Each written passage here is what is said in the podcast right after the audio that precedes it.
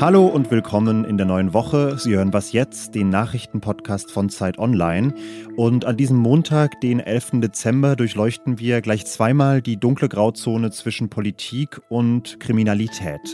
Einmal in Brüssel, wo seit dem Wochenende ein Korruptionsskandal für Unruhe sorgt. Und dann noch auf hoher See, wo Detektive Jagd auf Schiffe mit illegaler Fracht machen.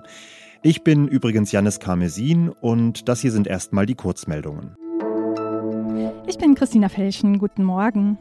Twitter führt heute sein gebührenpflichtiges Nutzerkonto Blue ein, ein Projekt des neuen Twitter-Chefs Elon Musk. User sollen künftig je nach Betriebssystem 8 bis 11 Dollar pro Monat bezahlen, um das blaue Häkchen zu bekommen. Das ist eine Art Echtheitszertifikat, mit dem Politikerinnen, Prominente und Organisationen ihre offiziellen Accounts von Fake-Accounts absetzen können. Eigentlich sollte Blue schon im November starten, es wurde bald darauf aber wieder eingestellt, weil immer mehr Fake-Accounts entstanden, deren Nutzer nur vorgaben, Prominente zu sein. Auch Jesus Christus hatte plötzlich einen verifizierten Account. Das EU-Parlament kommt heute zur ersten Plenarsitzung seit Bekanntwerden des Korruptionsskandals zusammen. Parlamentspräsidentin Roberta Metzola hat die Fraktionsvorsitzenden für den Nachmittag zu einem informellen Treffen eingeladen. Dabei soll es um die Absetzung der Vizepräsidentin Eva Kaili und weitere Schritte gehen. Mehr dazu, wie es zu dem Korruptionsfall kommen konnte, hören Sie gleich im Interview. Redaktionsschluss für diesen Podcast ist 5 Uhr.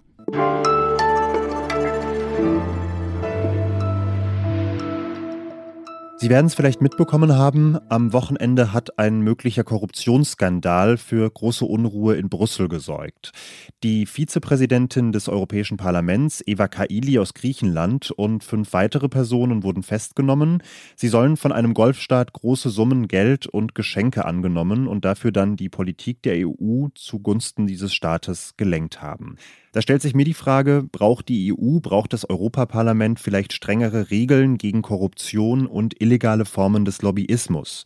Und darüber spreche ich mit Bernd Hüttemann. Er ist Vorstandsmitglied bei Transparency International und er ist Generalsekretär der Europäischen Bewegung. Das ist ein Netzwerk für EU-Politik. Guten Tag, Herr Hüttemann. Guten Tag. Eine andere Parlamentsvizepräsidentin, Katharina Barley, hat am Wochenende gesagt, das EU-Parlament habe eigentlich schon sehr strenge Transparenzregeln, um illegale Einflussnahme zu verhindern. Ist das Schönfärberei? Ist das eine Fehleinschätzung von Frau Barley? Nein, das ist absolut keine Fehleinschätzung. Alle Beobachtungen auch im wissenschaftlichen Bereich sagen ganz klar, dass das Europaparlament, aber auch die Europäische Kommission in vielen, vielen Bereichen Vorreiterin ist hinsichtlich dessen, was Verhaltenskodizes, was äh, Transparenz, äh, Lobbyregister angeht. Ähm, Deutschland ist da. Ähm, der Bundestag ist jetzt natürlich groß rausgekommen seit der Maskenaffäre, hat man sich da äh, viel Mühe gemacht und geht auch eine sehr große, gute Richtung. Aber das, was äh, jahrelang nicht passierte in Deutschland, ähm, wurde immer zum Vorbild genommen. Äh, auf der anderen Seite, äh, was, was das Europaparlament getan hat. Und das ist natürlich besonders tragisch, dass das Europaparlament ausgerechnet jetzt äh, so in Schlagzeilen kommt. Aber da hat Frau Barley absolut recht. Das ist vorbildlich. Aber in diesem aktuellen Fall scheint man ja schon Schlupflöcher gefunden zu haben und die Regeln haben eben nicht gegriffen. Wo besteht denn dann der Nachholbedarf, um sowas künftig zu vermeiden? Naja, also wir haben jetzt ein Vollzugsdefizit. Das ist auch auf Bundesebene so ähm, und das ist natürlich auch beim ähm, Europaparlament so. Also ich glaube, von 705 Abgeordneten ähm, haben nur 412 Treffen angezeigt, ähm, obwohl das ne, angedacht ist, dass das passieren muss. Aber nochmals, das ist noch nicht illegal, ob man sich jetzt trifft mit jemandem oder nicht. Das Illegale, was jetzt vermutet wird, ist eine Vermutung, ist tatsächlich, ähm, ob Geld geflossen ist und Geldsäcke gefunden werden und in welchem Zusammenhang die gestanden haben. Aber wie gesagt, auch das ist nicht nur äh, jetzt in diesem entscheidenden Fall nicht nur eine Frage des Parlaments selber auch, sondern von anderen Interessengruppen, äh, die nicht nur in der Wirtschaft sitzen. Wenn man gute Regeln hat, sich aber niemand daran hält, ist ja unterm Strich dann doch wenig gewonnen. Braucht man dann nicht vor allem eine Instanz, die sich darum kümmert, dass die Regeln eben nicht nur auf dem Papier existieren, sondern auch durchgesetzt werden? Ja, da ist, da ist natürlich Luft nach oben, absolut. Und die große Forderung ist natürlich auch, da eine unabhängige äh, Ethikkommission einzurichten. Ähm, und absurderweise ist es eben gerade aus dem Parlament heraus. Das Parlament macht da sehr viel Druck, dass es eine unabhängige Ethikkommission geben sollte. Da muss dann die Kommission mitgehen. Die Europäische Kommission ist aber auch in meinem Dafürhalten relativ offen. Das größte Problem ist in der gesamten Frage ist der zweite Gesetzgeber, die zweite Gesetzgeberin, das ist der Rat. Und ähm, der Rat ist ähm, in allen Belangen eigentlich immer hinterher, äh, wenn es darum geht, ähm, Transparenzgesetzgebung europaweit zu verschärfen, ähm, also die Mitgliedstaaten. Und ähm, ja, insofern ähm, ist da auch eine gewisse Tragik dabei, dass ähm, das Parlament jetzt quasi eine öffentliche ähm, negative Aufmerksamkeit bekommt, ähm, aber gleichzeitig auch, glaube ich, äh, immer noch ein Vorreiter ist, wenn es um Fragen der stringenteren Ahnung äh, von, von äh, negativen äh, Entwicklungen geht. Herzlichen Dank, Herr Hüttemann.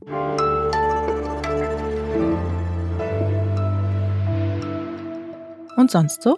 Mitte November hat eine ungewöhnliche Anfrage das Amt für Tierpflege in Los Angeles erreicht. Die LA Times berichtet darüber. Demnach hat Madeline der Behörde geschrieben, hochoffiziell, und hat gefragt, ob sie denn ein Einhorn im Hinterhof ihres Elternhauses halten dürfe, wenn sie denn eines findet.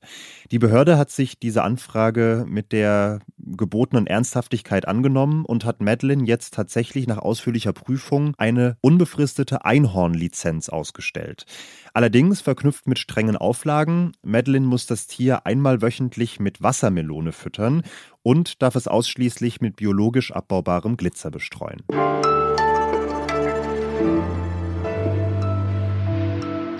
Seeschiffe bewegen, so schätzt das Umweltbundesamt, ungefähr 90 Prozent des globalen Warenverkehrs. Das heißt auch, um zu überprüfen, ob Handelssanktionen eingehalten werden, zum Beispiel das Ölembargo der Europäischen Union gegen Russland, wird dieser Schiffsverkehr eng überwacht.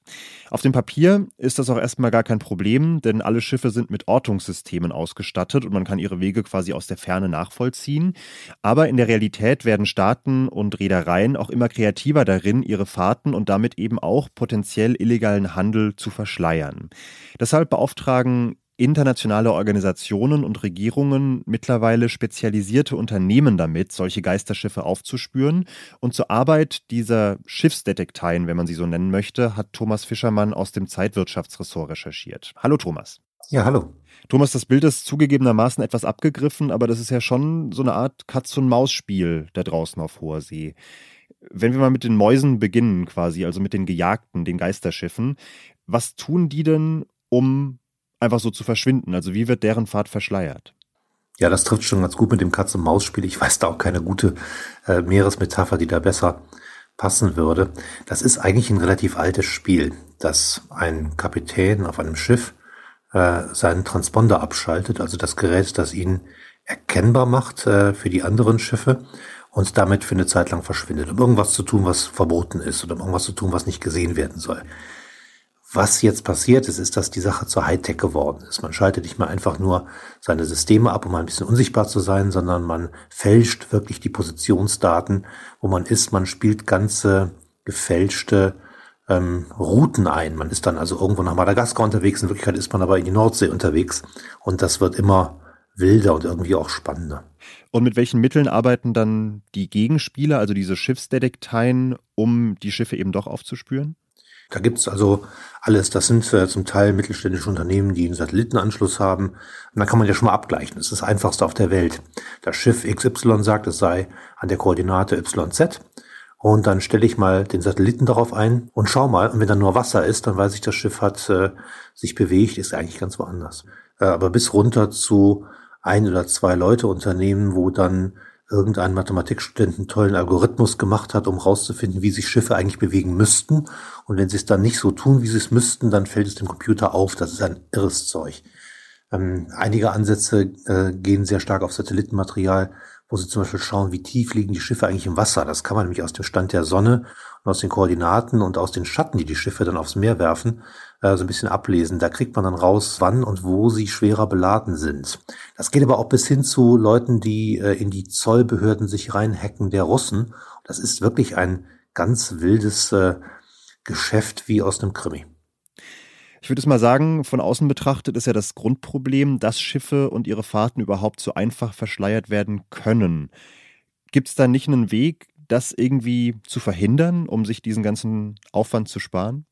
Ja, es gibt die Versuche immer wieder und äh, zum Beispiel gibt es einen neuen Standard, äh, bei dem die Positionsdaten der Schiffe verpflichtend verschlüsselt verschickt werden.